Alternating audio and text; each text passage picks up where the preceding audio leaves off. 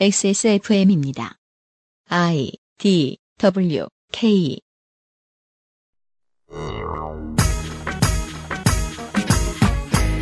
저희는 지난 한 달간 사람들을 행복하게 해주어야 할 책임을 지닌 정치인을 소개하는 일에 몰두해 있었습니다.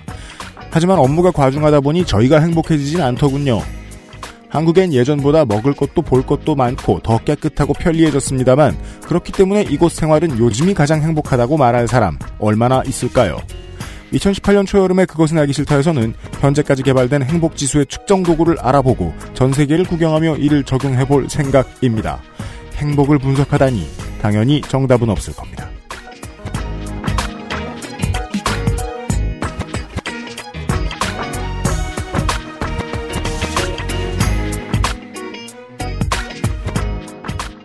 우리는 평상시에 타인의 개인주의를 존중하고 프라이버시를 간섭하지 않으려고 애를 쓰며 다른 분야에 종사하는 사람들의 전문성을 무시하지 않기 위해 신중을 기하면서 사는 편입니다.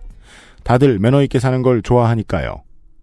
이러한 타인을 존중하는 법에 대한 연구와 고찰은 인류사 내내 이어져 왔습니다.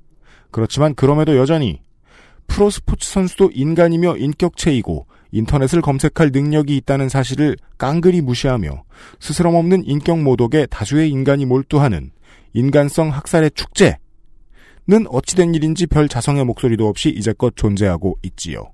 월드컵이라고 부르는데요.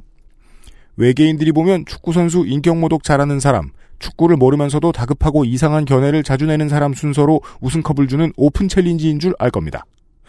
월드컵 시즌이 돌아왔습니다. 그것은 알기 싫다 이백칠십사 회를 시작합니다. 엑스에스에프엠의 유승균 프로듀서고요. 대상포진 엑스에스에프엠 넘버이 윤세민 에디터가 있습니다. 기사시부리. 네. 안녕하십니까. 아, 안녕하지 않아요. 윤세민 에디터가. 아니 근데 그런 오프닝 멘트를 네. 어, 저지와 모자까지 뉴욕 닉스로 챙겨 입으시고 말씀을 하시니까 저는 뉴욕 선수들 욕하지 않아요. 그냥 축구를 싫어하는 사람 같잖아요. 네. 경기를 끌... 아 그렇군요. 네. 아니요. 저는 K리그도 보고요. 근데 왜 그...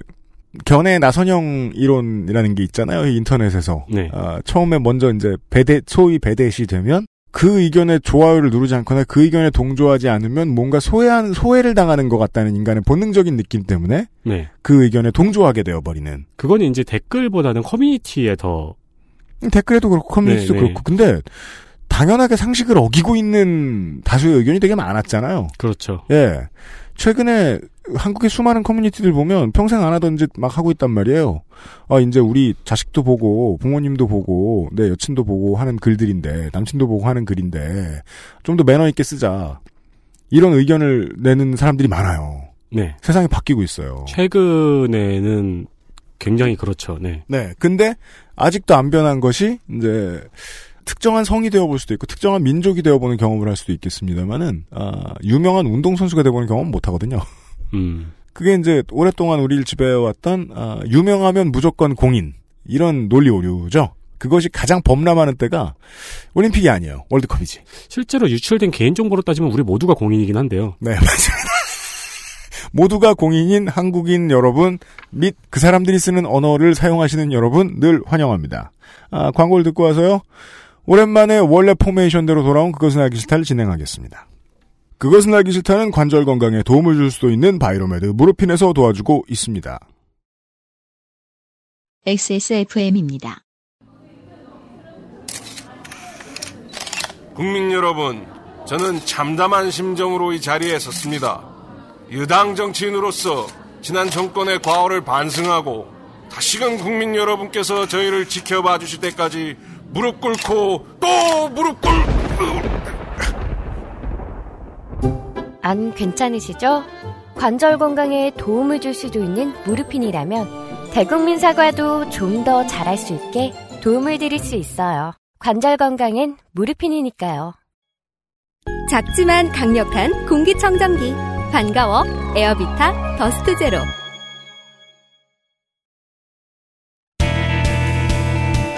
뉴스 라운드업 히스토리 인 더 메이킹.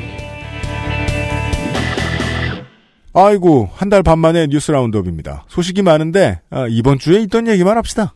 네, 소식이 굉장히 많았죠. 네. 그 사실 이백사십칠 시화에서 덕질인이 다룬 바 있는 뮤지션인 트리플 S 텐타시온이 사망했습니다. 네. 구십팔 년생이니까 향년 이십 세입니다. 플로리다에서 오토바이 매장을 둘러보고 차를 타고 나오는 길이었는데요. 네. 검은색 다찌 차량에 타고 있던 두 명의 괴한에게 총을 맞았고 텐타시온이 소지하고 있던 가방이 도난당했습니다. 음. 사건은 조금 황당하게 차 안에서 의식이 없는 텐타시온의 영상을 찍어서 그걸 찍은 사람의 페이스북에 올리면서 음. 알려졌습니다. 네. 네. 그리고 이후에 지역 병원으로 옮겨졌으나 곧 사망했습니다. 음. 처음에 이제 옛날에 저 스티브 잡스 사망일 다음 날에 네.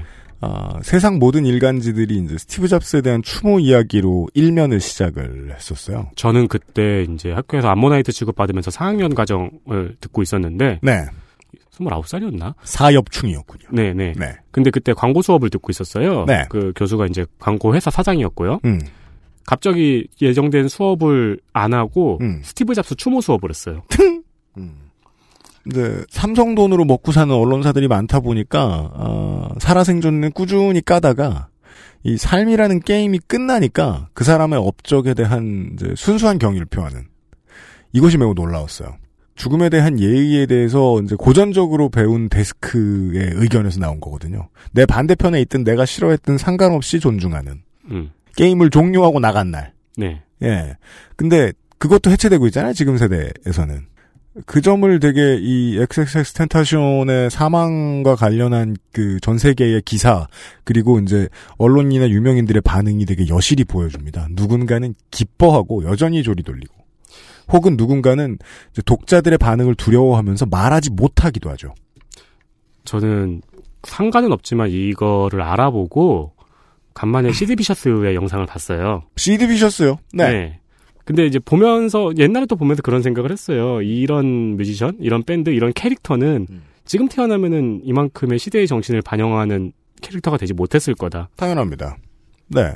커트 코베인이 대중미디어의 시대의 상실에 대해서 메시지를 남긴 사람으로 이제 각인이 되었고 네. 투팍 샤커는 인종투쟁과 그로 인해 생겼던 이제 계층 간의 폭력 같은 것들을 잘 보여줬다거나 에이미 와인하우스가 관심을 받아야 하고 이제 관심의 대상이 무언가를 나눠주는 주체가 되었을 때 그 문제에 대한 고독, 이 모든 모두가 느끼고 있는 고독 이런 것들에 대해서 사람들의 이해를 폭넓게 만들어 주었다면 이 엑스엑스엑스 텐타시온도 마찬가지로 다양한 평이 있을 수 있겠지만 사회상을 가장 왜곡 없이 투명하게 비춰준 아티스트로 남게 되었다는 것은 분명합니다. 예, 음, 그것만큼 분명한 것 같습니다. 뭐 한국인들은 이 뮤지션에 대해서 관심이 별로 없는데 예, 네. 그 사실은 다뤘었으니까요. 아무튼. 어, 제이세이 온 프로이, 어, 에이케이에이 엑스엑스엑스 텐타시온의 명복을 빕니다. 아, 그 다음 소식입니다. 양정철 전 청와대 홍보기획비서관이 십육 일 일본에서 귀국했습니다. 얀전철 청와대 홍보비서관이었으면 좋았을 뻔했어요. 그걸 잘못 읽은 것 같죠? 양정철 비서관이 돌아왔어요. 네, 기자 출신인 양정철 씨는 어, 참여정부의 홍보기획비서관을 역임했고요. 음. 십팔 대 문재인 캠프 메시지 팀장, 그리고 십구 대 문재인 후보 비서실 부실장 등을 지냈습니다. 어, 그리고 히말라야 파트너도 지냈고요. 네.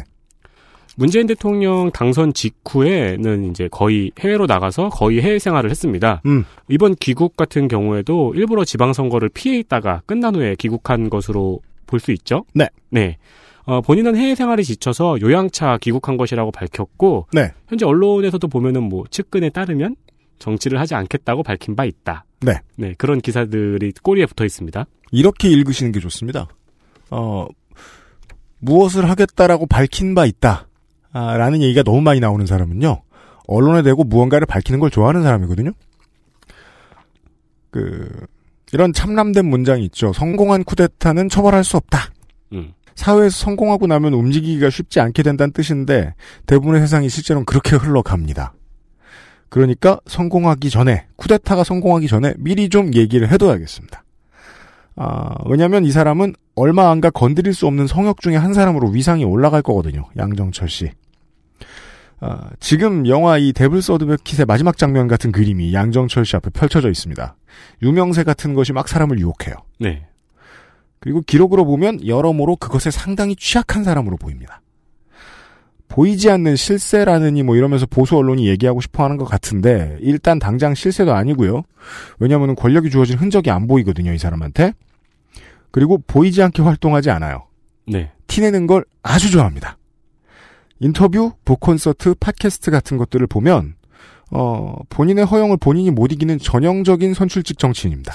선출직에 나선 적이 없지만요. 좋아하시는, 유닛상 그렇다는 거예요. 좋아하시는지는 모르지만 티는 납니다. 그 보수 언론은요. 이런 사람을 호출해서 민주당의 실세로 세워주는 빅픽처 아주 좋아합니다. 지들이 이걸 좋아한다는 걸 아무도 모를 줄 알, 알 뿐입니다. 아, 그 결과물 중에 하나가 이번 경기도지사 당선인이고요. 그 사람이 피선거권을 행사한다든가 유명해지려 노력한다든가 이런 게 자연인의 권한이긴 한데 저는 이 사람 꽤 걱정됩니다. 아, 이 정도만 얘기할게요. 다음을 보시죠. 페이스북 대구 대나무숲에 올라온 소식입니다. 네. 대구의 한 택시기사가 주행 중에 승객에게 성희롱을 한 영상이 올라왔습니다. 으흠. 지속적으로 성관계에 대한 이야기를 하고요. 천연막이 있느냐. 무슨 뭐 핸드폰이야 그게? 혹은 뭐 교통카드 있냐고 물어볼 수 있지 택시기사님이. 그러니까 이렇게 물어보면 사실 나도 불알이 있느냐 물어봐도 되는데. 결혼하지 말고 엔조이를 유지해라 라는 등의 성희롱을 지속했고요. 맨. 성에 대한 비속어도 자주 나옵니다. 아이고. 왜 직접 말하는 거 아니고 왜 인용처럼 말하는 거 있잖아요. 아, 맨. 네. 옛날엔 뭐 그렇게 얘기했지 이러면서. 네. 영상을 보면 대화 중간에 영상이 시작이 돼요. 그죠? 이거는 아니 누가 오늘 내가 탄 택시에서 뭐 그 성희롱이라고 볼 수 있는 말을 들을 거야 라고 생각을 하고 녹음을 합니까? 이게 심하니까 그 중간에 킨 거 아니에요. 네. 그러니까 대화 중간에 성희롱이 지속이 되니까 음. 이 피해 여성이 영상 녹음을 시작한 겁니다. 음. 영상을 보면은 여성이 대답도 안 하고요. 목소리가 점점 작아져요. 음. 근데 이제 기사는 점입 가경이라서 나중에는 뭐 엔조이가 뭐야? 응? 하는 식으로 몇 번이나 다그쳐 묻고 음. 이 여성이 겁에 질려서 반복해서 대답하기도 합니다. 음. 네, 피해 여성은 현재 택시기사를 신고한 상태입니다. 그렇습니다. 이 성희롱 사건은 다른 사건하고 다르게 술에 취해 있었다는 변명을 못하네요. 그렇고요. 그러네요. 아, 이게 세상 사람들이 서 있는 곳이 다르다 보니 못 보는 게 참 많습니다. 네. 어, 예를 들어 회사에서는 아랫사람들한테 거지같이 굴고 윗사람들한테 정말 잘하면서 내부 정치로 승승장구하는 사람들이 정말 많잖아요. 그리고 이게 나쁘다는 걸 모르는 사람도 없고요. 네. 근데 윗사람들은 왜 모를까요? 윗사람 자리에 서 있는데 그게 어떻게 보입니까? 그 사람한테 맞게 꽁꽁 감춰져 있을 텐데요. 그렇죠. 예. 어, 가장 극적인 시츄에이션이 매일같이 전국의 택시에서 벌어지고 있는 겁니다. 남성은 절대 겪지 못하고 여성은 너무 흔하게 겪는. 그죠. 예. 택시기사 하시는 분들이 겪고 있는 고충도 우리가 너무 잘 알고 있고. 네. 만행도 잘 알고 있고. 근데 이거는 이제 성별, 관리, 성별 때문에 정말로 한쪽만 보고 한쪽은 못 볼 수 없는 그런 문제입니다. 아, 그러니까 터놓고 얘기해보자고 쓴 건데. 터놓고 얘기해봐도 입장차가 커서 이해가 안 되는 일만 많으니까 이 좋은 뜻으로 내보냈다고 해도요. 어떤 미디어는 성별 갈등을 부추기는 역할밖에 못하는 경우가 요즘은 너무 많습니다. 이게 워낙에 조심스러운 문제니까요. 네. 그래서요. 추천을 드리자면 남자분들은 인터넷 지면이나 소셜로 뭘 보려고 하시는 대신에요. 회사 동료, 배우자, 뭐 엄마, 그러니까 누나 동생 이런 사람들 시간 많을 때 한번 물어보십시오. 택시에서 어떤 일까지 당해봤는가. 전혀 새로운 세상을 만나실 겁니다. 김부겸 장관이 며칠 전에 이런 말 했죠. 몰카 관련 범죄 얘기하면서 사회의 품위를 지키겠다. 이런 네. 얘기를 했어요. 근데 품위는 보통 일 번이 구성원 전체의 이해고 이 번이 단죄라고 저는 생각을 하거든요. 그 이웃 시민을 이해하자면 택시에서의 경험 같은 것들을 나눠보시기를 권해드립니다. 예. 그렇고요. 네, 문재인 정부의 가계통신비 절감 대책 중 일부인 보편요금제가 국무회의에서 의결되었습니다. 보편요금제 이야기입니다. 네, 그리고 이십이일에 국회에 제출될 예정입니다. 아하. 월 이만 원대 요금에 데이터 일 기가 그리고 음성통화 이백 분의 요금제도인데요. 네. 이거를 의무, 그, 이거를 에스케이에 의무적으로 출시하게 하는 겁니다. 맞습니다. 왜 그래? 라고 하실 분도 있을 텐데요. 네. 일단 에스케이가 시장 지배적 사업자이기 때문이고요. 일 등한테 시험 삼아 시켜보는 겁니다. 네. 지금도 에스케이는 과기정통부에 요금제를 새로 출시하면 그걸 인가를 받아야 돼요. 그렇습니다. 네. 되게 심각해 보이지만 반려 건수가 영 건이죠. 그렇습니다. 알려주고 하면 됩니다. 네. 네. 월 백만 원 뭐 이러면 반려 안 합니다. 네. 네. 당연히 통신사들은 시장 질서에 정부가 과도하게 개입한다고 반발하고 있습니다. 그렇습니다. 한편 영국의 애덤 스미스라는 양반이 있었는데 네. 이 양반이 이백오십 년 전에 음. 에스케이와 같은 기업을 시장의 부정적인 보이는 손이라고 설명한 바 있습니다. 애덤 스미스 얘기가 나와서 말인데요. 그 애덤 스미스가 자신의 이론에서 가장 주목했던 것은 애덤 스미스 본인이 그렇게 생각하고 있을지 모르겠습니다만은 어, 시장의 부가 아니라 국부란 말이에요. 국부. 네. 보이지 않는 손에서 중요한 건 손이 누구냐라는 거다. 음. 손은 국가가 맞다.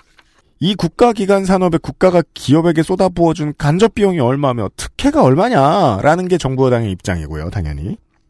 이 통사는 지금 굳이 입장을 따지자면 의사협회나 어린이집 원장협의체 이런 거하고 비슷한 입장입니다. 국가가 단가를 정해주니까 수익률이 줄어드냐 안 줄어드냐. 시장의 발전 상황에 맞춰가지고 나가는 게 아니라 계속 싸잖아 이거 어떻게 할 거야 라는 말을 하고 싶은 거예요. 실제로는 그런 메시지 쓰죠. 우리가 이 산업에 손 떼고 싶게 하지 마라. 손 뗄 수 있을까요? 정말로 운영이 힘들어진 그 동네 병원장님들 접으신 일찍 접으시는 분들 꽤 있잖아요. 음. 예, 그런 얘기를 하고 싶은 건데 이런 얘기를 지금 경제지들이 집중 보도하고 있습니다. 다른 데서는 별로 관심이 없어요. 그 관심이 없는 이유를 말씀을 드릴 건데요.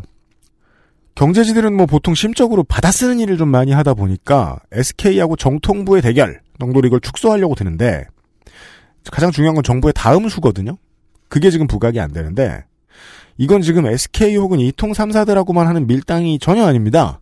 소비자한테 좋은 요금제 내놔주면 뭐 우리가 이것도 해주고 저것도 해줄게 이런 당근 이런 게 아닙니다. 왜냐하면 그 다음 스텝은 이미 정해져 있는데요.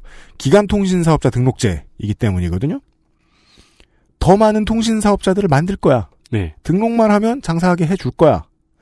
어차피 너네들 청춘은 같다. 이게 일 번 메시지입니다. 아, 어차피 너네들 되게 열심히 살아야 돼. 똑같이 힘들어질 거 지금부터 협조해라. 라는 정도의 메시지다. 그 삼사 통신 삼사 가격 담합 때문에 징계받은 거 몇 번인지 기억도 안 나요. 그리고 그 징계는 보통 수익의 만분의 일 정도의 과징금을 받고 넘어간단 말입니다. 네. 그거 밀렸다는 뉴스가 제일 웃긴데요. 잘 나오지도 않아요. 그거 아직 늦게 내가지고 뭐 늦게 내가지고 그 연체로라 그럽니까?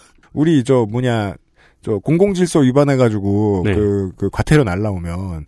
그 납기 내 납기 후 금액 다르잖아요. 그렇죠. 납기 내 하면 십 퍼센트 할인이죠. 예, 납기 후 금액으로 냈다. 뭐 이런 뉴스도 가끔 나오고 음. 하는데 그 정부가 내주고 싶은 메시지는 이제 에스케이 정도는 알아들었을 겁니다.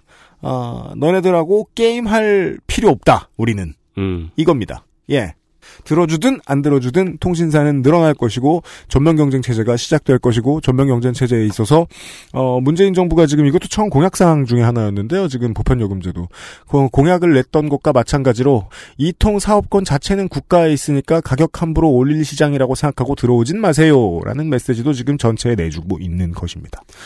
업계는 이거, 알아들었을 겁니다. 이거 제가 검색해 보면 더 웃긴 게 있는데 네. 그런 기사들도 같이 걸려요. 뭐요? 보편 요금제에 준하는 요금제를 냈다. 정부한테 지금 복잡한 요금제 내밀면서 장난치고 있는 거죠. 그러니까 고객님 이거 보시고 보시면요. 네. 케이티가 보편 요금제에 준하는 요금제를 냈다 해서 클릭해 보면은 네. 우리가 흔히 보는 요금제 설명 있잖아요. 네. 네 그게 쭉 써 있어요. 그러니까 청와대에서는 그 그 호갱 어플 있었잖아요. 아, 네, 네. 불러주는 거 입력하면 내가 호갱인지 아닌지 알려주는 거. 네. 네 그걸 깔아놓고 한번 봐야죠. 그렇습니다. 네. 지금, 어, 정통부를 상대로 늘 하던 짓을 하고 있다. 라는 말씀을 드릴 수가 있겠습니다. 아, 여기까지만 하지요. 왜냐면 오늘의 게스트가 저기 지금 밖에 등장했거든요. 예. 아, 윤세민 에디터 수고했습니다. 네, 감사합니다.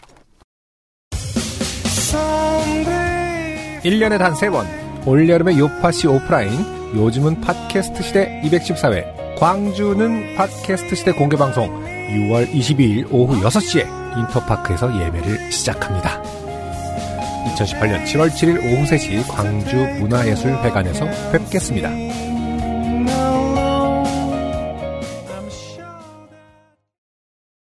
그 참 그 청취자가 야속합니다. 관심을 많이 가져주시는 고마운데요. 그건 그냥 예의상 말하는 거고요. 어, 선거 전에는 그 선거 방송 안 하면 안 되나 생각하고 있을 때 꼭 선거 방송 이번에 누가 나오시나요? 음. 예. 선거 이제 뭐 한 서울쯤 갔다. 힘들어 죽고 싶잖아요. 네. 선거 끝나면 다음 주에는 누가 나오시나요? 아유, 씨. 다 준비했어요, 이 양반들아. 계절 세 번 만에 만났네요, 다시. 지금 그, 업체명을 말씀드려도 되나요? 사업하시는? 아, 네, 네. 저희 엑스에스에프엠 부서는 아니고요. 연구소가 있어요. 북유럽 연구소라고요. 실제로 있는 곳입니다. 북유럽 연구소의 북극여우 소장이에요. 오랜만입니다. 안녕하세요. 북극여우입니다. 네. 북극여우님이 저한테 이제 메일을 보내주시면 어, 끝에 인사를 쓰고 어, 에이에프 이렇게 써 있어요. 그게 뭐예요? 아크틱 폭스잖아요. 어, 보통 에이에프 그러면 오토포커스인데. 생각하는 게 다 다른데 보통 이제 그 요즘 네티즌들이 가장 많이 쓰는 에이에프는 그 부사구처럼 쓰이는 네. 어 졸라죠 졸라. 아 그래요? 아, 미국 말로 나는 매우 피곤해 에이에프 이렇게 얘기하면 as 에이에프라고 써요 에이에프. 그러면 몸 편안히 건강히 잘 지내시길 바랍니다. as, as 그죠? 그러니까 매우 편안히 건강히 지내라는 뜻이거든요. 네. 그 저는 그래서 매일 처음에 메일 끝에 에이에프 이렇게 써 있어가지고 빨리 대답해라 이 새끼야 말씀이신 줄 알았는데 생각해 보니까 북극여우라는 뜻이었어요. 음. 아 이분이 연락을 하셨구나. 아 이미 연락 받은 지는 두 달 전이에요. 아 준비해 오신 게 있더라고요. 오래간만입니다. 오늘 제가 함께 얘기하고 싶은 주제는 행복인데요. 행복이랍니다. 그 알실에서 마지막까지 안 나올 줄 아는 얘기였습니다. 그렇죠. 마지막으로 그나마 행복과 관련된 이야기가 나왔을 때는 우리 저 손희상 선생이 어, 대마 합법화 얘기할 때 그렇죠. 예. 안동시부터 행복해질 것이다. 보통 저희는 행복한 사람에 대해서는 관심이 잘 없으니까요. 그죠. 예. 그렇죠. 모든 문학 작품도 사실 행복한 사람에는 별로 관심이 없어요. 네. 불행에만 관심이 있는데 사실 어떻게 보면 이 세상이 좀 어, 불행이 과장돼 있는 세상이기도 하고 또 그래서 그런지 사람들이 애타게 행복을 찾아 헤매기도 하는 것 같습니다. 시사 프로에서 절대로 그 하지 못하는 자기 고백이잖아요. 우리는 불행을 과장함으로써 돈을 번다. 음. 예, 그 생각 솔직히 늘 하거든요. 그게 되게 중요한 우리의 윤리의식 중에 하나로 자리 잡혀 있단 말이에요. 어, 이거 불행을 과장하는 건 아닌가? 그러면 다루면 안 되는데? 라고 말하지만, 한 주에 방송을 세 번이나 해야 된단 말이에요. 그래서, 어, 누가 불행하지? 맨날 찾는 게 저희 일이라서 말이죠. 음. 네. 근데 사실 스웨덴 한림원의 그 과학자 중에 한 사람이었던 한스 로슬링 교수도 사람들한테 이렇게 세상이 어떤 것 같냐 물어보면 수치보다 항상 더 과장되게 나쁘게 알고 있다는 거예요. 음. 특히나 잘 사는 나라 사람일수록 더 많이 그렇대요. 그래서 음. 그분이 팩트북을 만들었거든요. 실제로. 팩트북? 여러 행복에 가지. 관한? 아니 모든 통계를 보여주는 거죠. 실제로 그렇게 나쁘진 않다 뭐 이런 음. 걸 보여주는 거였는데 하여튼 오늘은 저는 행복에 대해서 이야기를 해보려고 합니다. 지금 네. 이제 요즘 키베들이 이제 진화를 대, 해가지고요. 응. 키베도 키베의 역사도 이제 이십 년이 돼가니까요. 삼십 년도 돼가요. 네. 네. 요즘에는 이제 인신공격 이런 거를 지나서 응. 통계를 많이 들고 오죠. 음. 그래요? 네. 어떤 통계를 들고 오는데요? 옛날 같은 경우는 그냥 어머니 안부 묻고 이랬는데 음. 요즘에는 조금 고급화된 키베를 보면은 아. 각자의 통계를 들고 와요. 음. 그래서 그런 키베에는 영어를 못하면 못 끼어요. 근데 원래 통계를 많이 들고 와서 충분한 통계를 가지고 대화를 하면 끝에는 둘이서 합의를 이루어야 될 거 아니에요. 네. 우린 생각보다 불행하지 않다. 이렇게 나와야 되는데 그렇게는 안 가더라고요. 네. 근데 통계를 맹신할 수가 없는 게 통계는 저도 막 다뤄보다 보면 어디다가 웨이트를 주느냐에 따라서 결과가 너무 달라져요. 네. 그러니까 어떻게 보면 연구자가 자기가 원하는 결과를 위해서 통계를 얼마든지 만들어낼 수도 있거든요. 가중치는 수치가 될 수도 있고 마음이 될 수도 있죠. 그렇죠. 그래서 군나름 이르다리라고 유명한 경제학자가 이런 말을 했었죠. 그 핀란드의 이혼율과 토끼의 개체수의 그 그래프를 보면 정말 너무나 완벽하게 일치한다는 거예요. 오, 왜 그런 얘기를 하는지 왜 그런 얘기를 하는지 알겠네요. 응, 그래서 그럼 이게 어떤 코릴레이션 상관관계가 있는 거냐 음. 이러면서 통계학자들은 사실 음. 거짓말쟁이다 이런 말을 네. 했어요. 토끼별 성격론.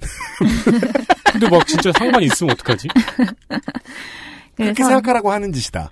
그래서 통계는 어떤 경향성을 보는 거고 그걸 가지고 맹신을 하거나 들이밀면서 막 싸움을 할 수 있는 건 아닌 것 같아요. 우리가 이제 그 이번 주 말고도 다음 주 혹은 다다음 주가 될 수도 있겠습니다. 어, 초여름에 이 행복 이야기를 하면서 아, 가장 중요한 전제에 대해서 얘기를 해주셨습니다. 수치를 가지고 정할 거 아니에요. 되게 음. 많은 것들을. 그리고 삼국, 삼국지처럼요. 예. 그리고 어떤 곳은 어떤 연구 단체는 그 어떤 기관은 행복도 수치를 가지고 정하는 모양인데. 네. 예. 그렇죠. 어느 나라가 제일 행복하네 뭐 이런 거. 우리는 기사에서 많이 본 적이 있습니다. 어, 그러고 보니까 삼국지 그 장수 밑에 예. 행복도도 있으면 좋겠네요. 아, 그거 떨어지고 조조는 지금 얼마나 행복한가. 그게 로얄티잖아요. 그게 저 이경혁 문학인이 설명해준 로얄티로 표현되는. 네. 네, 맞아요.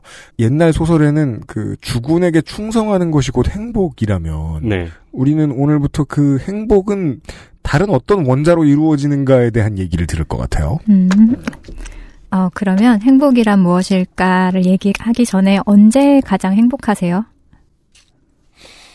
에디터부터 말해봐요. 저는 모니터 앞에서 보고 싶은 거 보면서 맥주 마실 때? 음. 아니면 뭐 자전거 타고 있을 때? 음. 음. 저는 저 체육관에 사람이 그 청소하시는 분하고 저밖에 없을 때. 네, 행복이란 무엇일까요? 사람들이 어떻게 추구해야 되는 가치인가, 아니면 지금 말씀하신 것처럼 어쩌다 느끼는 상태일까요? 음. 행복이라는 게 한순간 터지는 기쁨 같은 걸까요? 아니면 특별한 일이 없어도 평안한 장기적인 어떤 그런 상태를 말하는 걸까요? 그것에 대해서 행복이라고 잘 얘기 안 하죠, 사람들은. 무직이라고 얘기하죠. 꽤나 행복인데 그거. 무직이 아닐 경우에만. 근데 어, 지금 말씀하신 순간이 행복하다고 해도 계속 그 순간만을 가지고 살 수는 없는 거잖아요. 네. 네. 그래서 우리 모두는 행복해지기를 원하는데, 그럼 행복하기 위해서 무엇이 필요할까?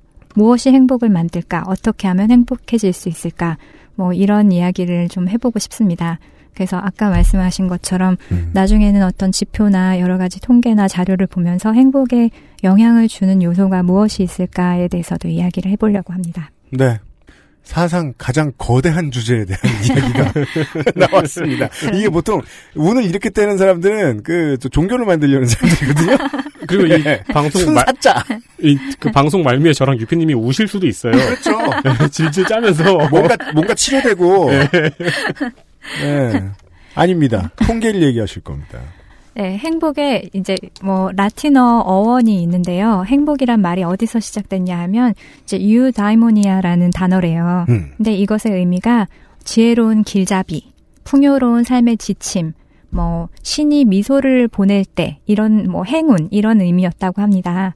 그래서 뜻이 다 무슨 우분투도 아니고 뜻이 되게 다양하군요. 예, 네, 굉장히 이렇게 뭔가 그 그 넓은 의미였던 것 같아요. 딱 정해진 의미가 아니라. 사람들이 뭔가 되게 아 좋아 보여라고 생각했을 때 쓰는 단어가 어, 문화별로 다 서로 다르겠지만 은근 한 단어인 경우가 많더라고요. 음. 전체적으로 지혜로운 길잡이, 풍요로운 음. 삶을 사는 지침, 음. 행운, 운명, 신이 미소를 보내는 자. 이 박근혜 전 대통령의 정치 생활인 것 같기도 한데요. 그러니까 그 저, 잘, 좋게 얘기합시다. 어. 결론이라기보다는 결론으로 가는 어떤 과정. 네. 그러네요. 나, 나타내요. 음.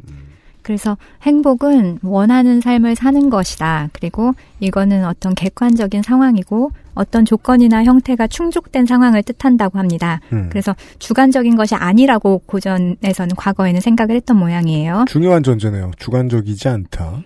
그다음 고대 로마의 철학자인 호레이스라는 사람은 말하기를 신이 준 재능을 현명하게 사용해서 가난을 없애는 자, 불명예를 죽음보다 두려워하는 자가 행복한 자다, 이렇게 말을 했다고 합니다. 로마 철학 같은 소리 하고 있죠. 용기, 덕업 뭐 이런 거. 음. 그래서 고대에는 아까 우리는 행복이 어떤 상태, 느끼는 것이라고 생각했는데 어, 인간의 덕목 중에 하나로 행복을 보았대요. 그래서 물질적으로나 신체적으로나 건강하고 안정, 안정되어 있고 즐거움을 누리는 것. 또 그러기 위해서는 사회적 지위가 어느 정도 담보가 돼 있어야 하고, 그 다음 그래서 삶의 만족감이 높아야 하고, 정신과 이성을 통해서 성취하는 것이다 라고 생각을 했다고 합니다. 네. 아마 그렇다면 이게 인간의 본성하고도 관련이 있을 텐데요. 음. 이 인간의 본성이 행복을 느끼기 위해서는 윤택한 경제적 환경, 그 다음에 정치적인 상황이 선행되어야지 선, 성취할 수 있는 것으로 보았습니다. 로마는 이랬고 그리스는 좀 다른데요. 그리스 하면 유명한 철학자가 있잖아요. 많죠. 많아요. 누구요? 플라톤도 있고. 플라톤 삼십일 부지. 네, 뭐. 플라톤 먼저 시작해볼게요. 플라톤은 어떤 가치로 봤대요. 이 유다이모니아를 어떤 가치로 봤는데, 이 플라톤 하면은 왜 군주론에도 보면은 음. 왜 머리, 가슴, 배 뭐 이렇게 나누잖아요. 그렇죠. 이런 것처럼 어, 이 인간의 이성, 육체, 그 다음에 감정적인, 영적인 이런 것이 만족을 이루는 상태, 이런 거 조화를 이루는 상태, 이거를 행복이라고 봤다고 합니다. 음. 그래서 플라톤은 이 조화를 이루는 것 자체가 가치였거든요. 가치이자 미죠. 그래서 음. 그 당시에는 신체를 볼 때도 그렇고 이렇게 수학적인 비율을 중요시했다고 해요. 그렇습니다. 음. 그래서 지금 나 스스로만 달라지면 느낄 수 있는 것이 아니라 여러 가지 상황이 균형을 이루었을 때. 음, 객관적이란 말은 이런 걸 의미하는 거군요. 이때 그런 것 같아요. 그러니까 누가 옆에서 봤을 때도 조형미가 있어야 되는 거예요. 음. 음, 음. 네. 그래서 정치, 정치에 참여할 수 있다던가 아니면 교육을 잘 받았다던가 이렇게 뭐 명시적으로 이 사람은 부를 포함하진 않았지만 상황상 그리스 시대에 정치에 참여하고 교육을 잘 받으려면 어느 정도의 부가 어, 있어야 되겠죠. 그래서 이런, 이런 때가 행복한 것이다. 이렇게 얘기를 했고요. 근데 우리는 앞으로 이제 꾸준히 다른 국가 얘기도 할 거고 서로 음. 다른 입장 얘기도 할 테니까 네. 그 플라톤은 명문가의 아들이었기 때문에 네. 네. 부가 왜 필요한지 몰랐을 수도 있죠. 그럴 수도 있죠. 네. 반면 제자인 아리스토텔레스는 되게 부자인 여자랑 결혼했잖아요. 네. 그래서 이 사람은 어, 물질적인 부가 중요하다고 직접 말을 했습니다. 음. 그래서 이 사람은 행복이 최고의 선이라고도 얘기를 한 적이 있었죠. 음. 그래서 개인과 도덕과 사회와의 관계를 이 사람은 고민을 많이 했어요. 그래서 플라톤은 어떤 행복을 정의를 내렸다면 아리스토텔레스는 행복의 성취를 위해서 어떻게 해야 되는가에 대한 방법론적인 고민도 했었, 했었습니다.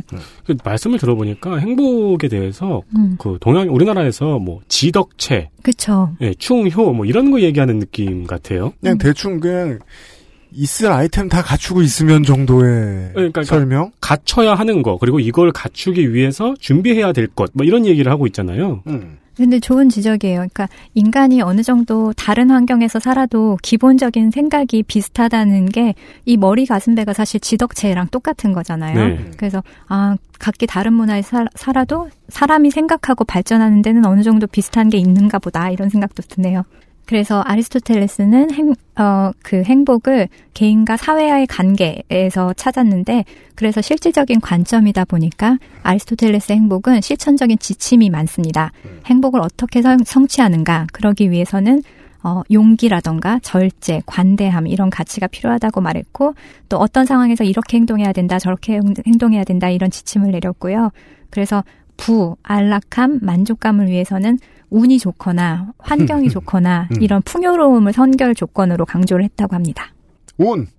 여기서부터 이제 쭉 내려와서 어, 우리가 도덕 시간에 옛날에 배웠던 에피큐로스 학파가 있죠. 네. 이거를 도덕 시간에 우리가 배웠어요? 넌 안 배우셨습니까? 안 배우셨어요? 배웠는데 기억이 안 나는 거겠죠? 외우느라 힘들었는데. 뭐 많은 것들처럼. 네. 네.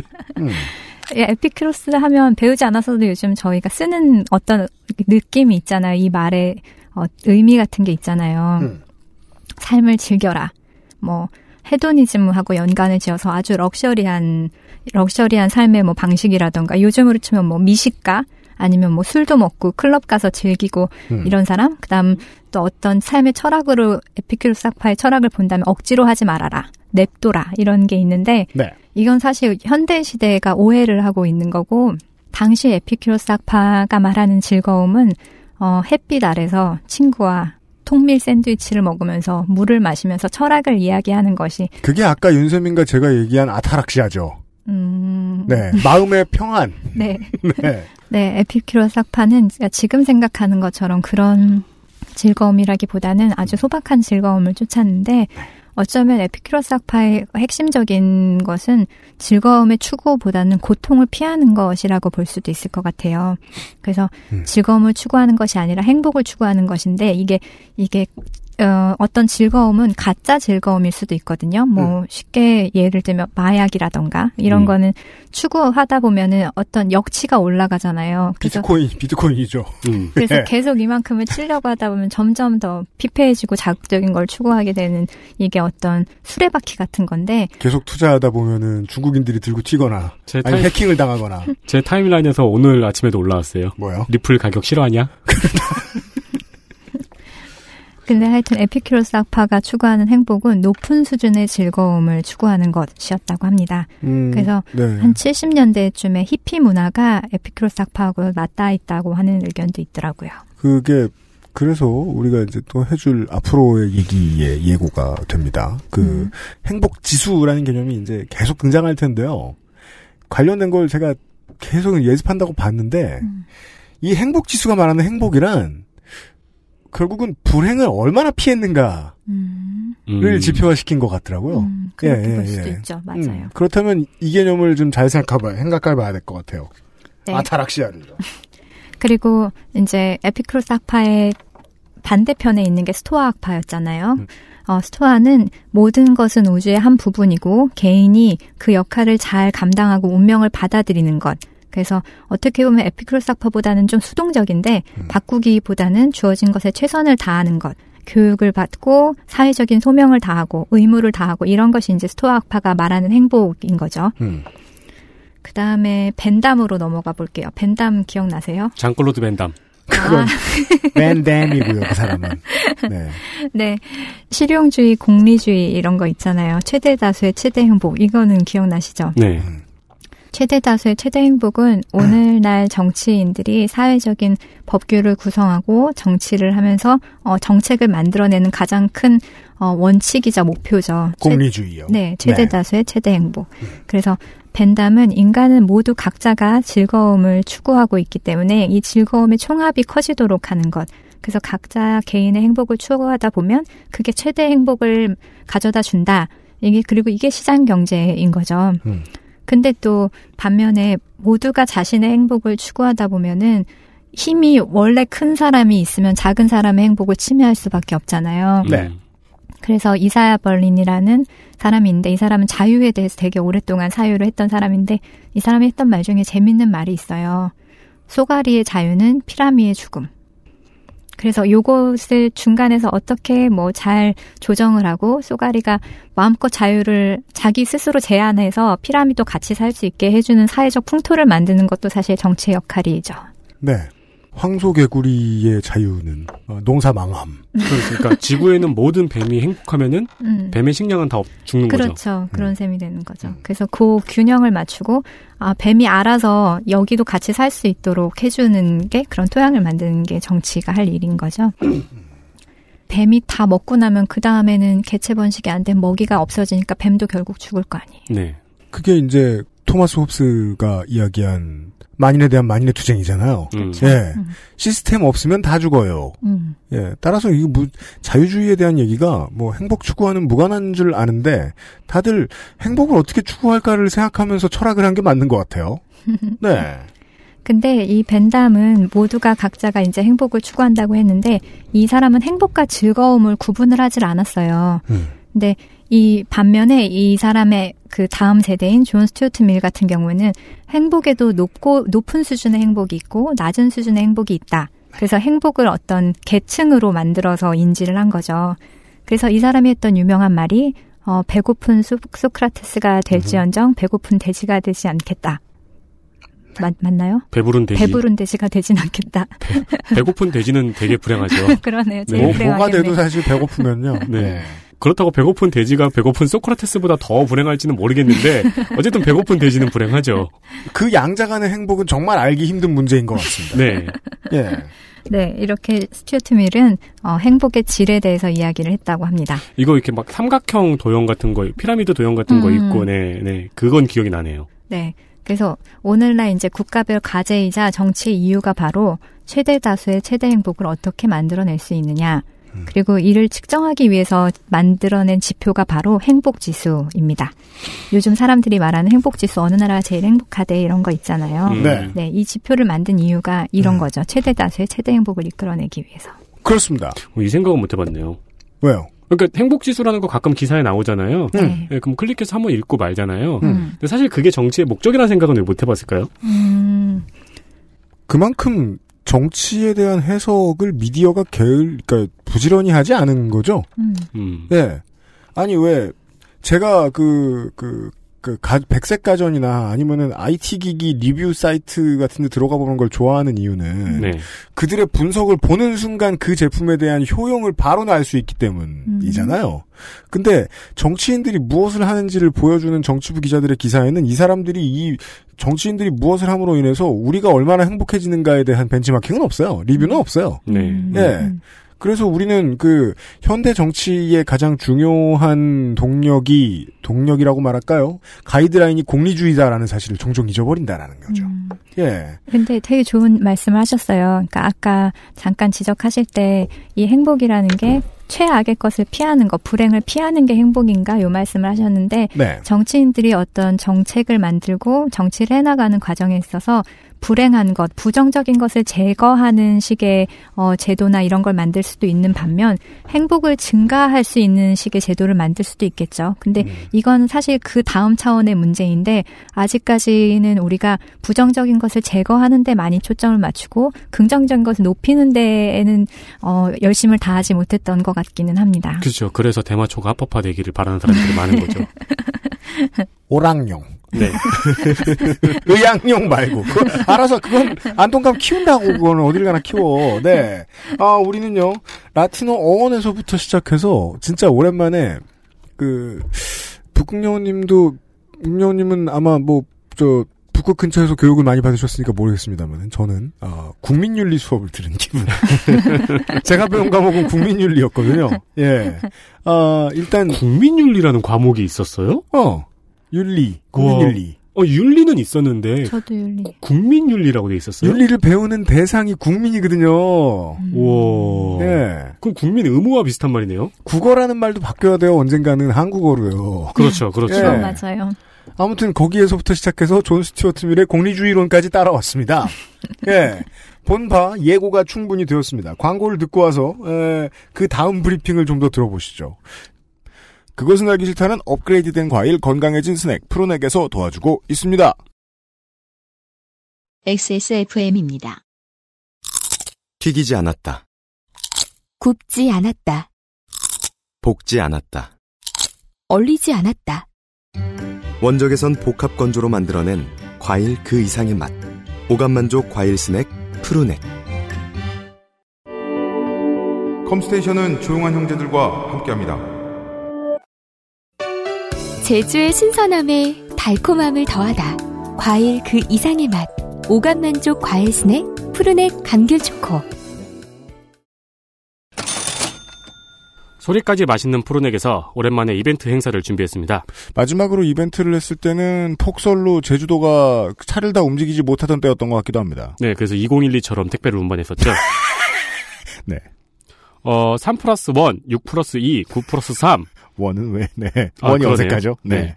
어, 뭔가 있어 보이게 여럿이 써놨지만 사실은 그냥 삼 더하기 일, 육 네. 더하기 이, 구 더하기 삼. 그냥 삼 플러스 일입니다. 그렇습니다. 네. 세 개 사면 한 개씩은 무조건 따라간다는 이야기입니다. 그렇습니다. 복잡하신 분은 그냥 이 증정 행사를 포함시킨 세트 상품도 있으니까 어, 그걸 구매하셔도 좋습니다. 알겠습니다. 아, 액세스몰을 확인해 주십시오. 네. 바야흐로 제주의 시대입니다. 놀러 가기 좋잖아요, 요즘에. 네, 맞아요. 네. 유일한, 유일한 무소속 도지사가. 네. 우리를 반겨요.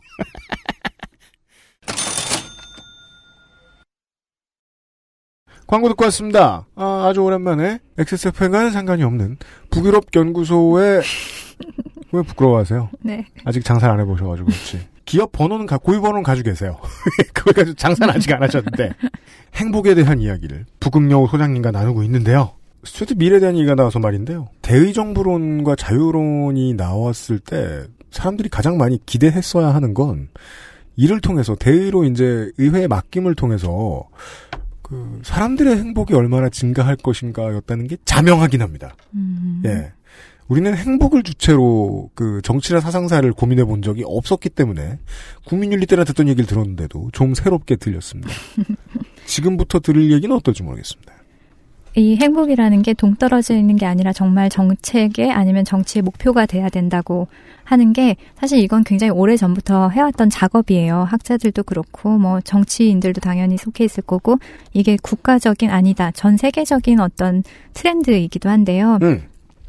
이제 행복지수, 행복한 나라 순위 이런 거 발표하는 거 많이 들어보셨죠? 네. 어, 민간기관에서도 하고 연구소 등에서도 하고 그러는데 이제 여기서는 세계 행복보고서 월드 해피니스 리포트를 다룰 건데요. 진짜 이름이 이거더라고요. 월드 네. 해피니스 리포트예요. 네. 음. 세계 행복 보고서는 이제 유엔의 지속 가능 발전 해법 네트워크가 발행하는 연례 보고서고요. 음. 어, 여기에 이 참가하는 이 보고서를 만든 참가하는 학자로는 제프리 삭스 유명하죠. 경제학자가 있고 옌 엠마누엘 드네브라는 사람이 있는데 이 사람이 벨기에 출신인데 굉장히 젊은 요즘 뜨는 행복 연구자고요. 음. 음. 그다음 많이 아실 텐데 리차드 이스털린이라고 이스털린의 패러독스라는 게 있어서 유명한 분이 있고요. 음. 그다음 슌 왕이라고 여기 한국의 케이디아이에 계시는 교수님 이렇게가 음. 포함이 돼 있습니다. 음. 이천십팔 년 행복보고서 발표됐어요. 어느 아, 나라 그래요? 어느 나라가 일 위인지 아세요? 뭐 일단 핀란드 아니면 뭐 덴마크 아니면 등수를 매겨놨으니 일단 그걸 보는 사람들은 대부분 덜 행복해질 거라는 건 알겠습니다. 네. 네, 일 위 핀란드 맞습니다. 네. 음. 그래서 제가 또 핀란드에 저희 연구원이 있거든요. 물어봤죠. 네. 핀란드의 반응이 어떠냐. 음. 그랬더니 핀란드 사람들이 깜짝 놀라면서 음. 세계가 어떻게 돌아가는 거냐. 우리가 음. 제일, 제일 행복하면은 다른 데는 얼마나 안 행복하길래 음. 우리가 일 등인 거냐. 네. 이런 음. 반응도 있었고. 웃기고 있네. 불행해 주겠어. 되게 어. 힘들어 보이는 거 하고. 막. 설마 열여덟 시간 노동 같은 걸 하는 건 아닐까? 주, 네. 주 사십 시간 노동 이런 걸 하는 건 아니겠지? 음. 네. 또 핀란드 안에서도 뭐 우울증도 많고 약 먹는 사람도 많으니까 여기에 대해서 부정적으로 생각하는 사람도 있고 또 좋아하는 사람도 있고 근데 그 비결은 이제 어떻게 행복지수를 내는지 이 내용을 보면은 아실 수가 있겠죠. 음. 이 행복보고서가 등장하기 전에는요. 이 행복보고서는 사실 이천십일 년부터 내기 시작했, 십이 년부터 내기 시작했어요. 얼마 안 됐네요. 오래되진 않았네요. 네, 오래되지 네. 않았죠. 음. 근데 그 전에도 뭐가 있는데 그건 말씀드릴게요. 음. 그래서 이천십일 년 유엔 총회에서 주제를 행복, 발전의 재정의에 대한 논의를 이제 시작했다고 해요. 음. 그러니까 발전이라는 게 뭐냐, 행복이라는 게 뭐냐, 이걸 정의해보자 이런 논의로 유엔 총회를 시작을 했는데 음. 이전까지는 발전의 척도를 지디피로 봤어요. 그러니까 나라별로 어떤 순위를 매기거나 얼마 벌었냐. 네, 음. 그렇죠. 그 경제적인 이 부로 본 거죠. 음. 그랬는데 이제 이것이 나라를 나라의 부나 아니면 나라의 순위를 결정할 것이 아니라 회원국 각 나라 사람들이 얼마나 행복한가 음. 이 행복도를 측정해서 공공 정책에 반영할 수 있도록 해보자. 네. 이런 결의를 하고 이천십이 년에는 그 행복한 나라 하면 유명한 나라 있죠. 어디요? 부탄. 부탄. 네네네. 네, 네. 말이 많죠 아주. 네. 네. 여기가 진짜 행복한 거냐. 부탄 안에서는 왜 그, 그 나라의 네. 대통령인가 수상인가가 아예 그 나라 안에서 행복지수를 측정하기 시작했잖아요. 자기 음. 나라 안에서. 네. 그래서 우리는 지디피로 우리나라를 평가하지 말고 우리나라의 행복지수로 그렇죠. 해라 이렇게 했었는데. 행복이 특산물인 양 홍보하고 있어요. 언젠가부터. 음. 그래서 이, 어, 맞아요. 행복이 그 나라 특산물이죠. 정말. 네.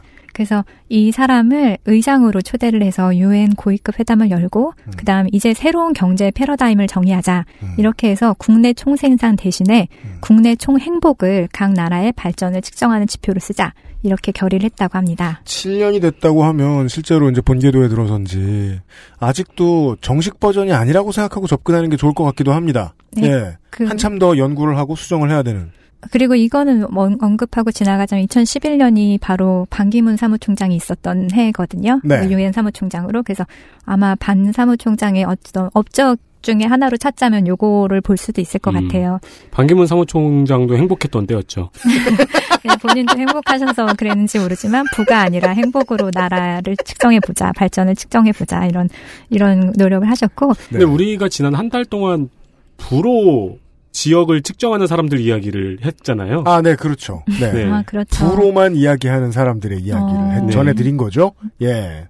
재밌네요. 음, 그러면 보통 이제 행복지수 얘기할 때 많이 나온 나라 부탄 얘기도 해주셨지만 바누아투 얘기를 되게 많이 들었던 것 같아요.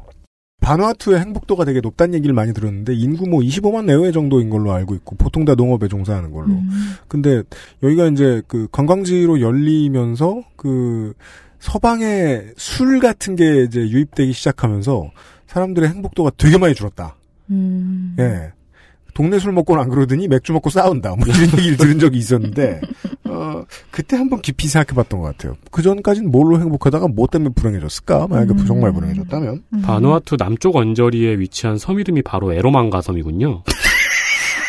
이거 다 진짜 있는 나라 이름인 거죠? 네. 에로망가 섬 검색하시면 나와요. 아즈망가 군도에 있나요? 정확히는 에로망고인가 보네요. 알았어. 망고요? 누가 장난친 거야 그러면. 예. 이제 유피디님이 이게 한 칠 년 정도 된 지표니까 이렇다 말씀하셨는데 사실 요거 이전에 에이치디아이라는 인간 발달 지수라고 불리는 지표가 있었어요. 요걸 바탕으로 이제 행복 지수로 진화를 한 건데요. 에이치디아이 디젤 차 이거는 이제 천구백구십 년에 유엔디피의 요청으로 만들어졌는데 음. 이제 인도 출신 아마티아 센 교수, 아마티아 센 교수는 아시아 출신으로 최초로 노벨 경제학상을 탄 사람이죠. 네. 어, 우리나라에 있는 유종일 교수님이 이분의 제자이기도 하고. 음. 근데 어, 이 이때 개발도상국, 후진국, 선진국 이런 말 있잖아요. 음. 저는 이게 뭐, 뭐가 기준이지? 뭐가 선진국이고, 우와. 뭐가 후진국이지? 이런 생각을 한 번도 한 적은... 궁금해 본 적 없는데. 네, 뭘 기준으로 이걸 나누는 거야? 이런 생각을 해본 적은 있어요. 그냥 선진국은 유럽에 있고, 후진국은 후졌나 보다. 그냥 어렸을 때 이렇게 생각하잖아요. 그냥 뭐 수입, 수출이겠지, 뭐. 네, 음. 뭐 돈으로 그러는 건가 했는데, 사실 이걸 나누는 기준이 바로 이 에이치디아이.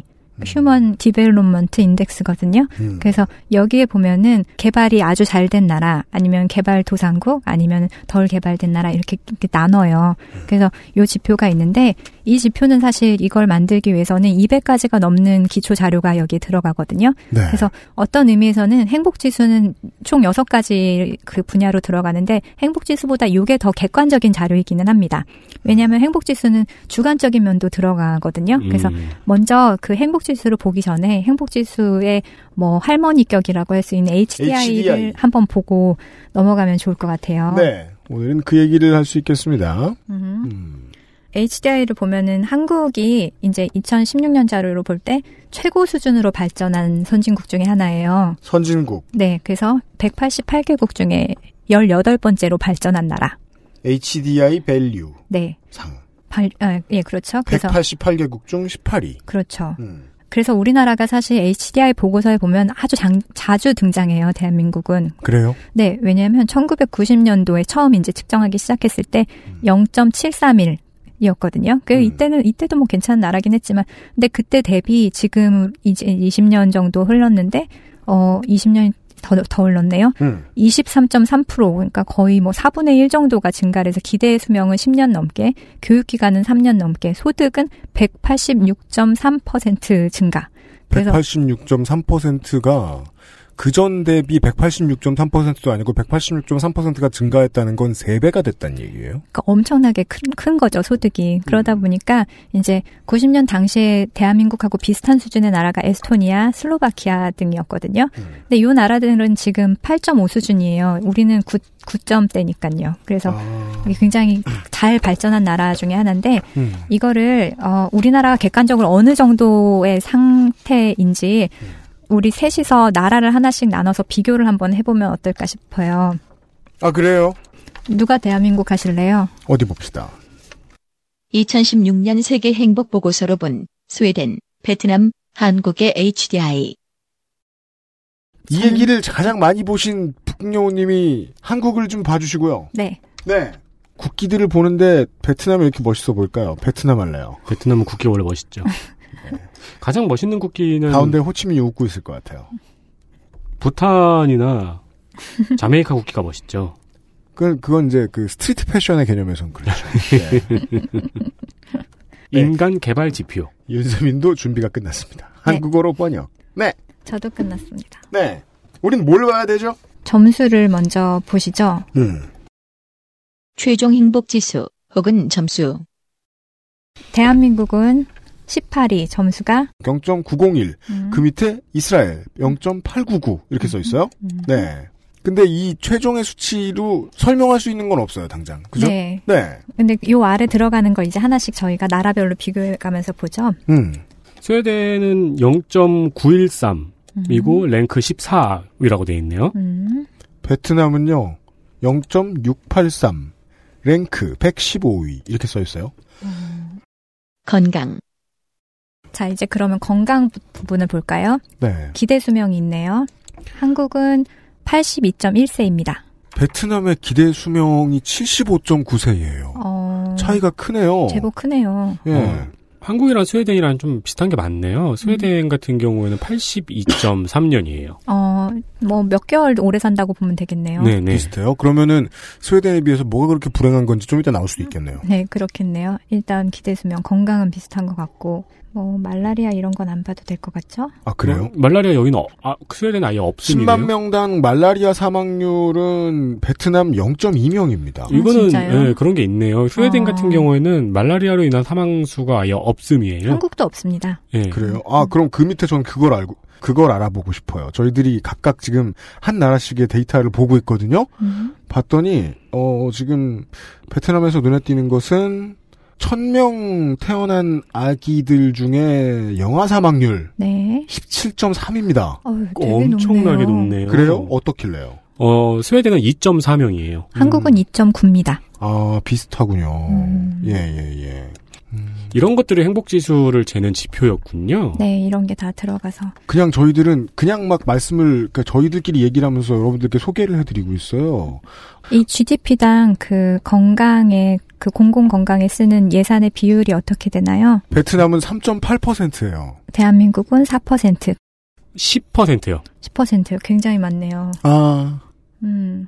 뭔가, 그러니까 대단한 건 아니지만 뭔가가 보여요. 근데 그렇게 치면 한국이 효율적인 거 아니에요? 사 퍼센트밖에 안 쓰는데 수명도 스웨덴과 비슷하고 유아 사망률도 비슷하고 그러니까 한국에 있는 사람 입장에서는 알아서 살고 있다 이것들아 이런 생각을 하게 된다라고 말씀을 드려야 될까요? 어, 몇 개의 항목을 좀 더 보죠. 교육. 학교에 다닐 것으로 기대되는 기간. 음. 베트남은 십이 점 육 년. 어, 한국은 십육 점 육 년입니다. 어, 한국이랑 스웨덴이랑 많이 비슷하네요. 십육 점 일 년이거든요. 어, 한국의 교육기간은 더 기네요. 네. 음. 문명률. 여기서 문명률이란 문맹이 얼마나 없느냐를 뜻하는 것이죠. 네. 십오 세 이상 인구 대비. 네. 베트남은 구십사 점 오 퍼센트. 한국은 이게 자료가 나와 있지 않습니다. 네. 근데 아마 거의 뭐 백 퍼센트라고 봐도 되지 않을까요? 스웨덴도 없음이라고 그러네요. 아, 없군요. 음. 어? 그럼 그렇게 예측할 수 있는 거 아니에요? 알아볼 필요 없다, 어떤 나라에서는. 뭐, 그럴 수도 그럴 있을 수 것 있죠. 같아요. 네. 아니면 이제, 그 의미가 없는 수치가 나왔다. 음. 이거 재밌는데요? 음. 네.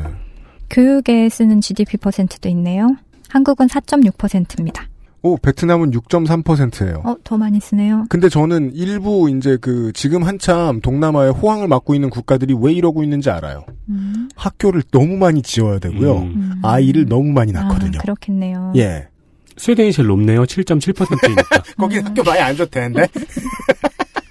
돈 되게 많이 쓰네요. 그러니까 뭐 지디, 지디피 대비, 그러니까 교육에 돈을 많이 쓰는 게 아니고 지디피 대비가 들어가면 일단 퍼센티지가 확 올라가네요. 그쵸. 그럼 그런데 지디피 대비라고 하는 이유는 있어요. 돈을 많이 쓰, 쓴다는 거예요. 그게 곧. 음, 그렇죠. 네. 네. 가뜩이나 지디피도 높은데 거기. 인구 대비로 하면. 근데 거기는 대학교까지 학비가 무료잖아요. 그러니까 많이 쓸 수밖에 음, 없겠죠. 네. 초등교육에 학생 몇 명당 선생님이 있는가에 대한 비율. 대한민국 열일곱 명. 베트남은요? 열아홉 명이요. 어, 스위스는 열 명이요. 그렇군요. 아, 스위스래. 스웨덴, 스웨덴 열 명. 스웨덴은 열 명이요. 음... 그게 참 비율이 아주 다 말해주는 건 아니지만 말해주는 게 있네요. 네. 음, 딴짓을 그렇죠. 못하네요. 지우, 그렇군요. 지우개 똥도 만들고 그래야 되는데. 학생 열 명당 선생님 한 명. 그러니까 우리같이 이제 고전적인 한국의 학교를 육십 명에 한 명을 다니던 사람들 입장에선 지옥이다. 네. 담탱이가 여섯 명씩 있다. 지, 지우개 따먹기도 못하고. 그러면 잘 가르쳐주겠죠? 아유, 좋은 일입니다. 예, 예, 예. 교육에 대한 지수들을 구경하고 있어요, 우리가. 다음은 소득으로 넘어갈까요? 네. 소득. 보자. 개인별 소득. 근데 이게 뭐 소비 능력대로 하는 거 피피피로 하는 거죠. 음. 한국은 삼만 사천오백사십일 달러입니다. 이게 달러예요? 네.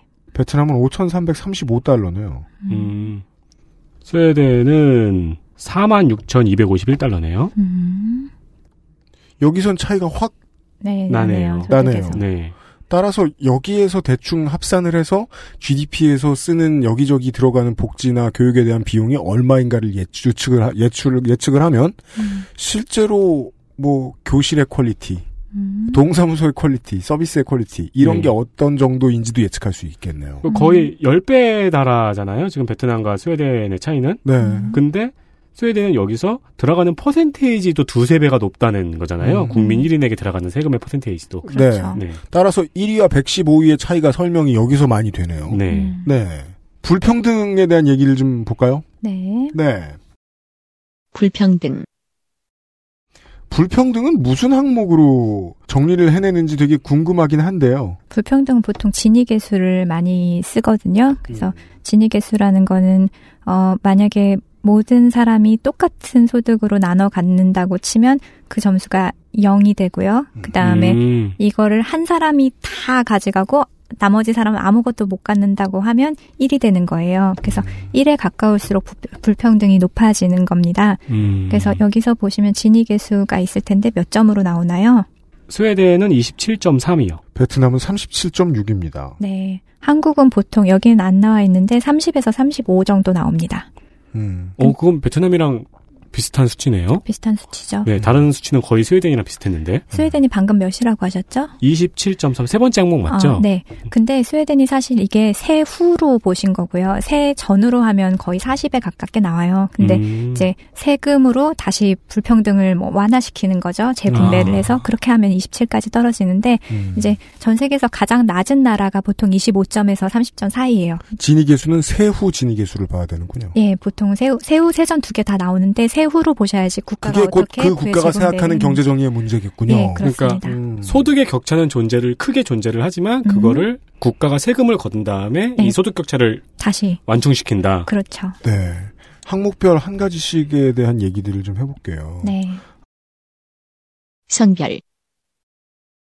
사실 지표상으로는 대한민국이 성별의 불합리라든가 불평등이라든가 이런 건 나쁘지 않아요. 의회에서 차지하는 비율. 음. 아하. 구 점 육 퍼센트입니다, 대한민국.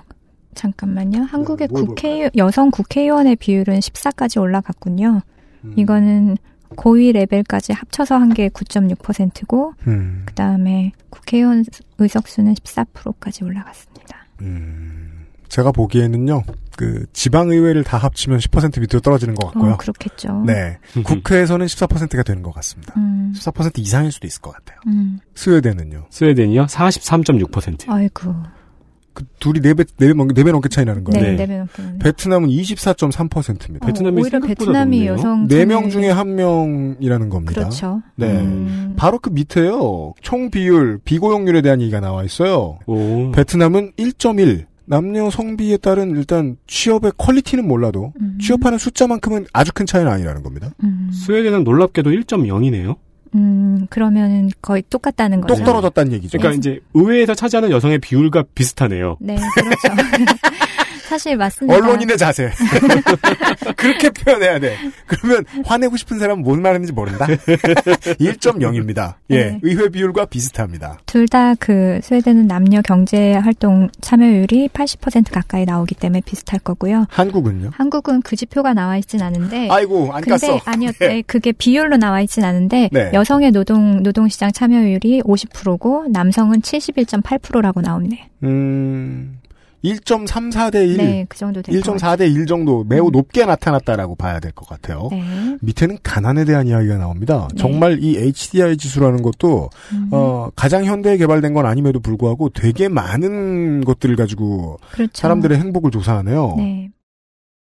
가난. 스웨덴은 가난에 대한 자료가 없네요. 하루 소득이 삼 점 일 달러가 되지 않는, 여기서는 워킹 푸어라고 표현하네요. 음. 일을 하는데도 가난한 사람들의 비율, 네. 전체 일을 하고 있는 사람들 중에 비율. 베트남은 십사 점 육 퍼센트예요. 한국도 이건 지표가 나와 있지 않습니다. 네, 스웨덴도 지표가 나와 있지 않습니다. 음. 어, 우리는 중요한 경향성을 하나 발견하네요. 어떤 항목은 어떤 나라들은 알아볼 필요가 없나 보다. 음. 왜냐하면 삼 점 일 달러라는 것은 어, 스웨덴과 한국에는 한 시간 시급에도 한참 못 미치는 돈이잖아요. 그렇죠. 따라서 이걸 하루에 버는 사람을 조사할 필요가 없다는 게 맞겠죠. 음. 그렇죠. 삼 점 일 달러를 버는 사람은 하루에? 음. 음, 뭐, 없진 않겠지만 유의미한 음. 수치는 아니라는 거죠. 음. 네. 네. 안전. 안전에 대한 수치를 좀 보고 싶어요. 네. 네. 요즘 안전 문제가 되게 큰 문제죠. 우리나라에서도. 네. 첫 번째 항목이, 어, 살인율이거든요. 네. 십만 명당? 네. 십만 명당 살인율. 살인으로 인해 이제 희생되는 사람의 숫자를 얘기하는 거겠죠? 네. 스웨덴은요? 스웨덴은 영 점 구 명입니다. 여기는 영 점 칠 명인데요. 한국은 영 점 칠 명. 우리가 예상하는 대로입니다. 강력범죄가 적죠. 네. 베트남은 일 점 오 명이네요. 음. 음. 이건, 네. 이건 미국 한번 보고 싶은데?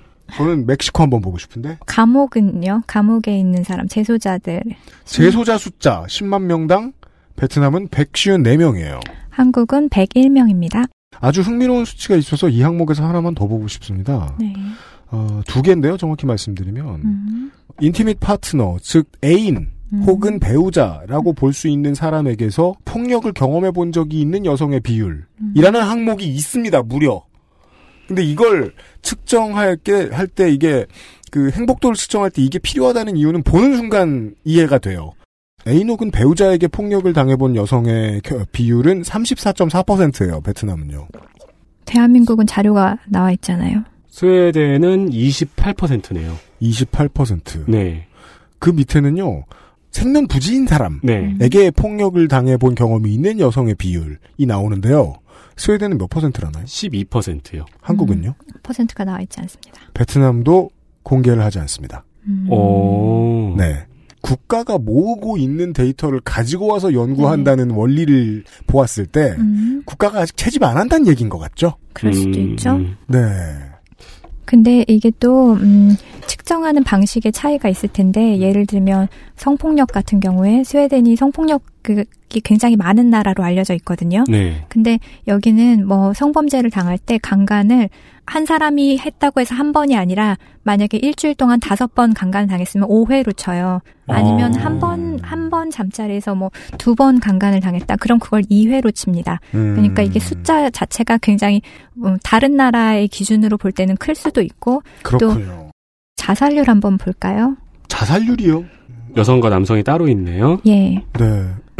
아, 이게 뭔가 설명할 수 있는 게 있을까요?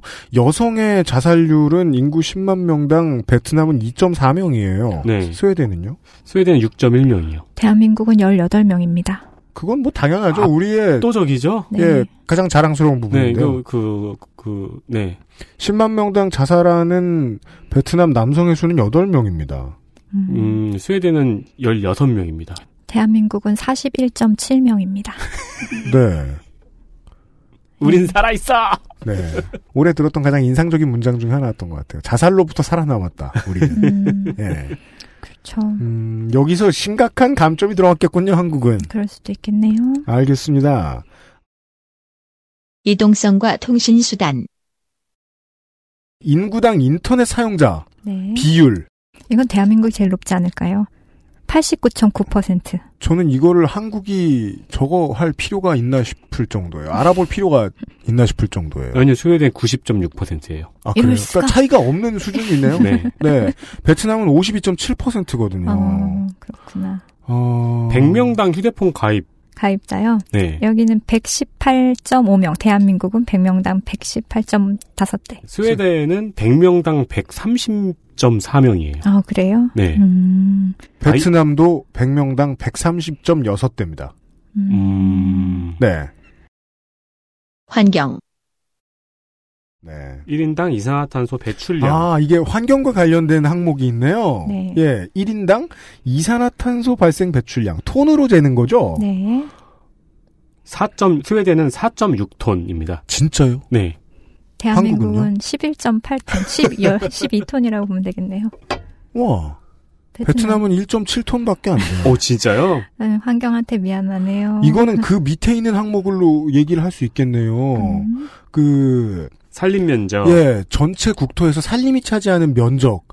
스웨덴은 장난 아닐 것 같은데요? 육십팔 점 구 퍼센트입니다. 한국은 한국도 장난 아닐 거예요. 대한민국도 산지가 많잖아요. 육십삼 점 사 퍼센트인데요.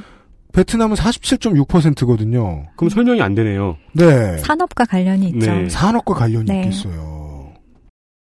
인구 통계. 중간 연령. 인구의 네. 지금 중간 나이가 몇, 몇 아, 살이냐 이거죠? 네. 네. 오늘의 마지막 이야기는 그 얘기를 해봐야 되겠어요. 어, 그거랑 그 아래 거 하면 좋을 것 같아요. 인구 통계. 예. 어, 이런 걸 따지네요. 중간 연, 중간 연령자. 네. 근데 여기서 중간 연령자는 사람들의 나이를 다 합해놓고 평균을 계산한 게 아니라. 중위값이 있죠, 중위값. 중위값일 거 아니에요? 네. 스웨덴은 몇 살인데요? 사십일 세입니다. 어, 거기가 좀 더 고령화가 됐군요. 여기는 사십 점 육 세입니다. 많이 비슷하네요. 네. 베트남이 삼십 점 사 세예요. 어, 정말 젊은 나라구나. 그리고 음. 베트남은 지금 늙어가는 중이죠? 음. 산업화가 빠르게 진행되는 상황이라서. 음. 근데도 삼십 세. 있군요. 어. 육십사 세 이하 인구의 인구 백 명당 노령 부양 비율이 어떻게 되나요? 젊은이 백 명당 몇 명을 부양해야 되느냐? 그러면은 한국은 열여덟 명을 부양해야 된다. 음. 아. 젊은이 백 명이 네. 열여덟 명을 부양해야 된다. 네. 어, 그러면은 그 스웨덴은 훨씬 노령화. 스웨덴 훨씬 노령화가 된 거네요. 네. 젊은이 백 명이 삼십일 점 팔 명, 삼십이 명 정도를 부양을 해야 되니까요. 한국은 열여덟 명을 부양해야 되고 베트남은, 베트남은 열 명도 부양할 필요가 없습니다. 구 점 육 명이에요. 음... 베트남 주식을 사야 되겠네요. 답이 나왔습니다. 오늘의 결론. 인베스트 비에트남. 출생시 성비 같이 한국 맞춤형 문항 같은 게 있는 것도 재밌습니다. 네, 한국은 일 점 칠, 일 점 영칠이네요. 비슷하네요. 스웨덴도 네. 일 점 육이니, 일 점 영육이니까. 아, 그건 사실 뭐 알 수는 없네요. 베트남도 일 점 일일입니다. 베트남이 여기서 제일 높아요. 네, 과거 뭐 칠십 년대면 조금 수치가 달랐을 수는 있겠지만. 음, 네. 네. 그러니까 어떤 얘기를 하게 될지 알겠어요. 우리는 간단하게 오늘 아, 휴먼, 휴먼 디벨롭먼트 인디케이터. 따라서 이게 이 단어 안에 행복이 들어있진 않지만 국민들이 살아가는 전체의 환경을 돌아보는 것을 수치화. 음. 예, 하는 작업을 해놓은 게 있다. 네. 라는 거 정도를 알아봤어요. 그, 봉지에 올려주신 링크를 들어가서 같이 음. 방송을 들으면서 보셔도 재밌을 것 같습니다. 네, 음. 원하는 나라나 관심 있는 나라를 한번 이렇게 비교해보면서 들으시면 재밌을 것 같아요. 네, 한번 살짝, 예, 얘기를 해봤고요. 다음 시간에, 에, 좀 더 구체적으로 한번 저희들이 자료를 더 뒤져보려고요. 네. 네. 이렇게 하는 것 같군요. 오늘은 그, 그 행복지수 이전에 에이치디아이가 객관적인 지표를 가지고 뭐 대한민국과 다른 나라를 비교해 보았고요. 다음번에는 그러면 이런 상황에서 우리는 행복한가? 그러면 객관적인 지표보다 우리는 덜 행복할까? 아니면 더 행복할까? 뭐 이런 얘기를 한번 해보려고 합니다. 어, 알겠습니다. 재밌네요. 그러니까 제 예상보다 훨씬 뜬구름을 잡지 않네요. 네, 네. 이런, 이런 지표를 확인, 인터넷에서 확인할 수 있다는 걸 처음 알았는데, 음. 이게 굉장히 재밌네요. 알겠습니다. 이게 네. 사실 되게 열려있는 자료이기 때문에 누구나 음. 뭐 사회에 관심 많거나 공부하고 싶으신 분들은 봤으면 좋겠고, 네. 이것과 이제 연관지어서 지금 스웨덴의 핫한 논쟁이 이루어지고 있는 게 뭐냐면, 스웨덴은 아까 대학 교육까지 무료라고 했잖아요. 네. 그러니까 대학교 아니면 뭐 박사과정이 됐든 여기서 연구한 결과물을 내면 이건 누구나 다 찾아서 무료로 볼 수 있어요. 음. 근데 우리나라에선 누군가가 논문을 쓰면 그 논문을 보기 위해서 돈을 지불해야 되죠. 음. 근데 이제 전 세계의 가장 큰 이 논문의 데이터베이스를 갖고 있는 회사가 엘서비어라는 회사인데 네. 엘서비어하고 스웨덴의 도서관 연합회하고 지금 전쟁 중이에요. 무료로 자료를 볼 수 있게 하라는 것과 여기서는 음. 돈을 받겠다는 것과 음. 그래서 사실 정보가 돈이 되고 또 이 자료는 지식은 사실 공유되어야지 더 커지고 더 부가가치가 늘어나는 거라서 네. 이런 자료는 뭐 열려있는 거니까 여러분들도 많이 보시고 음. 네 연구도 많이 하시고 고민하셨으면 좋겠어요. 알겠습니다. 어, 다음 주에 한 시간쯤 더 행복에 대한 이야기를 그 나라의 행복지수를 가까이부터 보면서 한번 비교를 해보겠습니다. 음. 어, 북극여우님 다음 주에 다시 만나겠습니다. 고맙습니다. 수고하셨어요. 감사합니다. 그것은 알기 싫다는 용산의 숨은 보석 컴스테이션에서 도와주고 있습니다. 엑스에스에프엠입니다. 노트북이냐 태블릿이냐 십 년 전엔 사람들이 이것만 고민하다가 영원히 데스크탑을 쓰지 않게 될 줄 알았지요. 발열과 속도 저하, 활용도와 확장성의 한계에 부딪히기 전까지 말입니다. 어떤 업무, 어떤 상황에 안정적인 데스크탑이 필요한지 알고 계신 당신은 컴스테이션과 잘 통할 고객입니다. 품질 보증기간 걱정 없는 신제품, 발열과 각종 고장에 대비 중인 조용한 형제들, 믿음까지 구매하는 비용이라고 보기에는 저렴하게 이를 데 없는 컴스테이션의 고사양 피씨, 부품 수급이 불안정해질 때마다 눈물을 머금고 원치 않는 사양을 사야 했던 날들의 작별, 컴스테이션과 함께하십시오. 컴스테이션은 조용한 형제들과 함께합니다. 안 괜찮으시죠? 관절 건강에 도움을 줄 수도 있는 무르핀이라면 도움을 드릴 수 있어요. 관절 건강엔 무르핀이니까요. 날씨가 이상한 게 뭐 한두 해째는 아닙니다만 올해는 특히 심한 것 같습니다. 먼지구덩이에서 인사를 드리고 올해 있습니다. 올해 가는 경우는 처음인 것 같아요. 한치 앞은 보이지 않는데 그냥 나빠요. 이제 켜보면은 이 얼굴이 그리고 지금 먼지구덩이에 갇혀 있습니다. 민감한 사람에게 미세먼지, 초미세먼지, 서울시 매우 같은 나쁜 경우에는 대중교통이 지금 아무것도 안 보여. 수원대교도 안 보여 지금. 그러니까 밖에 상태 보세요 지금. 작지만 강력한 공기청정기 반가워 에어비타 더스트 제로. 아, 이게 보형보수로 재밌는 그 통계들이 있네요. 그 재밌는 지표들이 있네요. 그러니까 출생신고율도 있어요. 아. 그래요? 네. 제가 그냥 어쩌다가 뭐 사람들 만나러 국회를 가봐도 그렇고 그냥 의원실에 그냥 들어가 앉아서 이제 녹차를 마시고 있으면 이제 미팅하기 전에 한 십 분 걸린단 말이에요. 네. 음. 저는 이제 이렇게 기원에 온 사람처럼 가만히 앉아가지고 이렇게 뭘 마시면서 책꽂이를 봐요. 네. 아니면 무슨 연구기관, 뭐 공공성을 가진 그런 곳들 가서 음. 이제 녹차 마실 때마다 이제 책꽂이를 보면 연감 같은 거 되게 많죠. 그죠. 음. 가장 확실한 종이 낭비일 것이다 이것은. 네. 그런 생각이 들어요. 가장 큰 존재감을 발휘하지만 아무도 읽지 않는. 네. 그러니까 뭐 이천십팔 년 디바 생존율 뭐.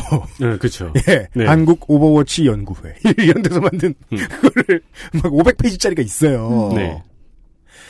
이걸 찾아서 의미 있는 수치를 끄집어내는 작업은 되게 힘들겠어요. 그렇죠. 그게 이제 연구자들이 피똥을 싸는 이유죠. 저희는 지금 그 장난을 처음 해보고 있는데요. 네. 예. 누가 해놓은 걸 보니까 뭔지 알겠네요. 그렇죠. 그러니까 어떤 사람들은 또 이거를 어떤 식으로 계산해야 뭐에 부합하는 수치가 나온다 이런 공식도 만들고 그러잖아요. 네. 알겠습니다. 다음 주 시간에 좀 더 이 데이터들을 좀 돌아보겠습니다. 아, 데이터 지긋지긋하다고 했는데 선거 끝나자마자 또 데이터입니다. 네. 근데 예. 이거는 정리를 누가 해놓으셔서 다행입니다. 네. 예. 아, 다음 주 시간에도 행복에 대한 이야기들을 좀 해보도록 하겠습니다. 그리고 내일은 아, 다른 소장님하고 같이 만나도록 하겠습니다. 네. 불행을 네. 주로 다루시는 분이죠. 그렇습니다. 이번 주말은 어, 흥행 포기. 예. 네. 아, 그, 그 불행을 주로 다루기도 하고 언젠가부터 본인이 불행이셨어요. 맞아요. 예. 조 소장하고 다시 그분이 아타락시아하고 멀어졌거든요. 그러니까 이제, 그분의 아타락시아는 플레이스테이션 했거든. 그렇죠. 게임하고 미드 볼 땐 너무 행복했는데. 맞아요. 예. 넷플릭스와 플레이스테이션을 놓고 음. 고생하고 있는. 아니 그리고 또 상사가 연임됐잖아요. 쉐시네 쉐. 이게 공무원의 단점 중에 하나인데 원래는. 어공들은 그래요. 네. 네. 소소장하고 다시 인사드릴게요. 윤세민 에디터와 유승균 피디였습니다. 내일 뵙겠습니다. 안녕히 계십시오. 네, 감사합니다. 엑스에스에프엠입니다. I, D, W, K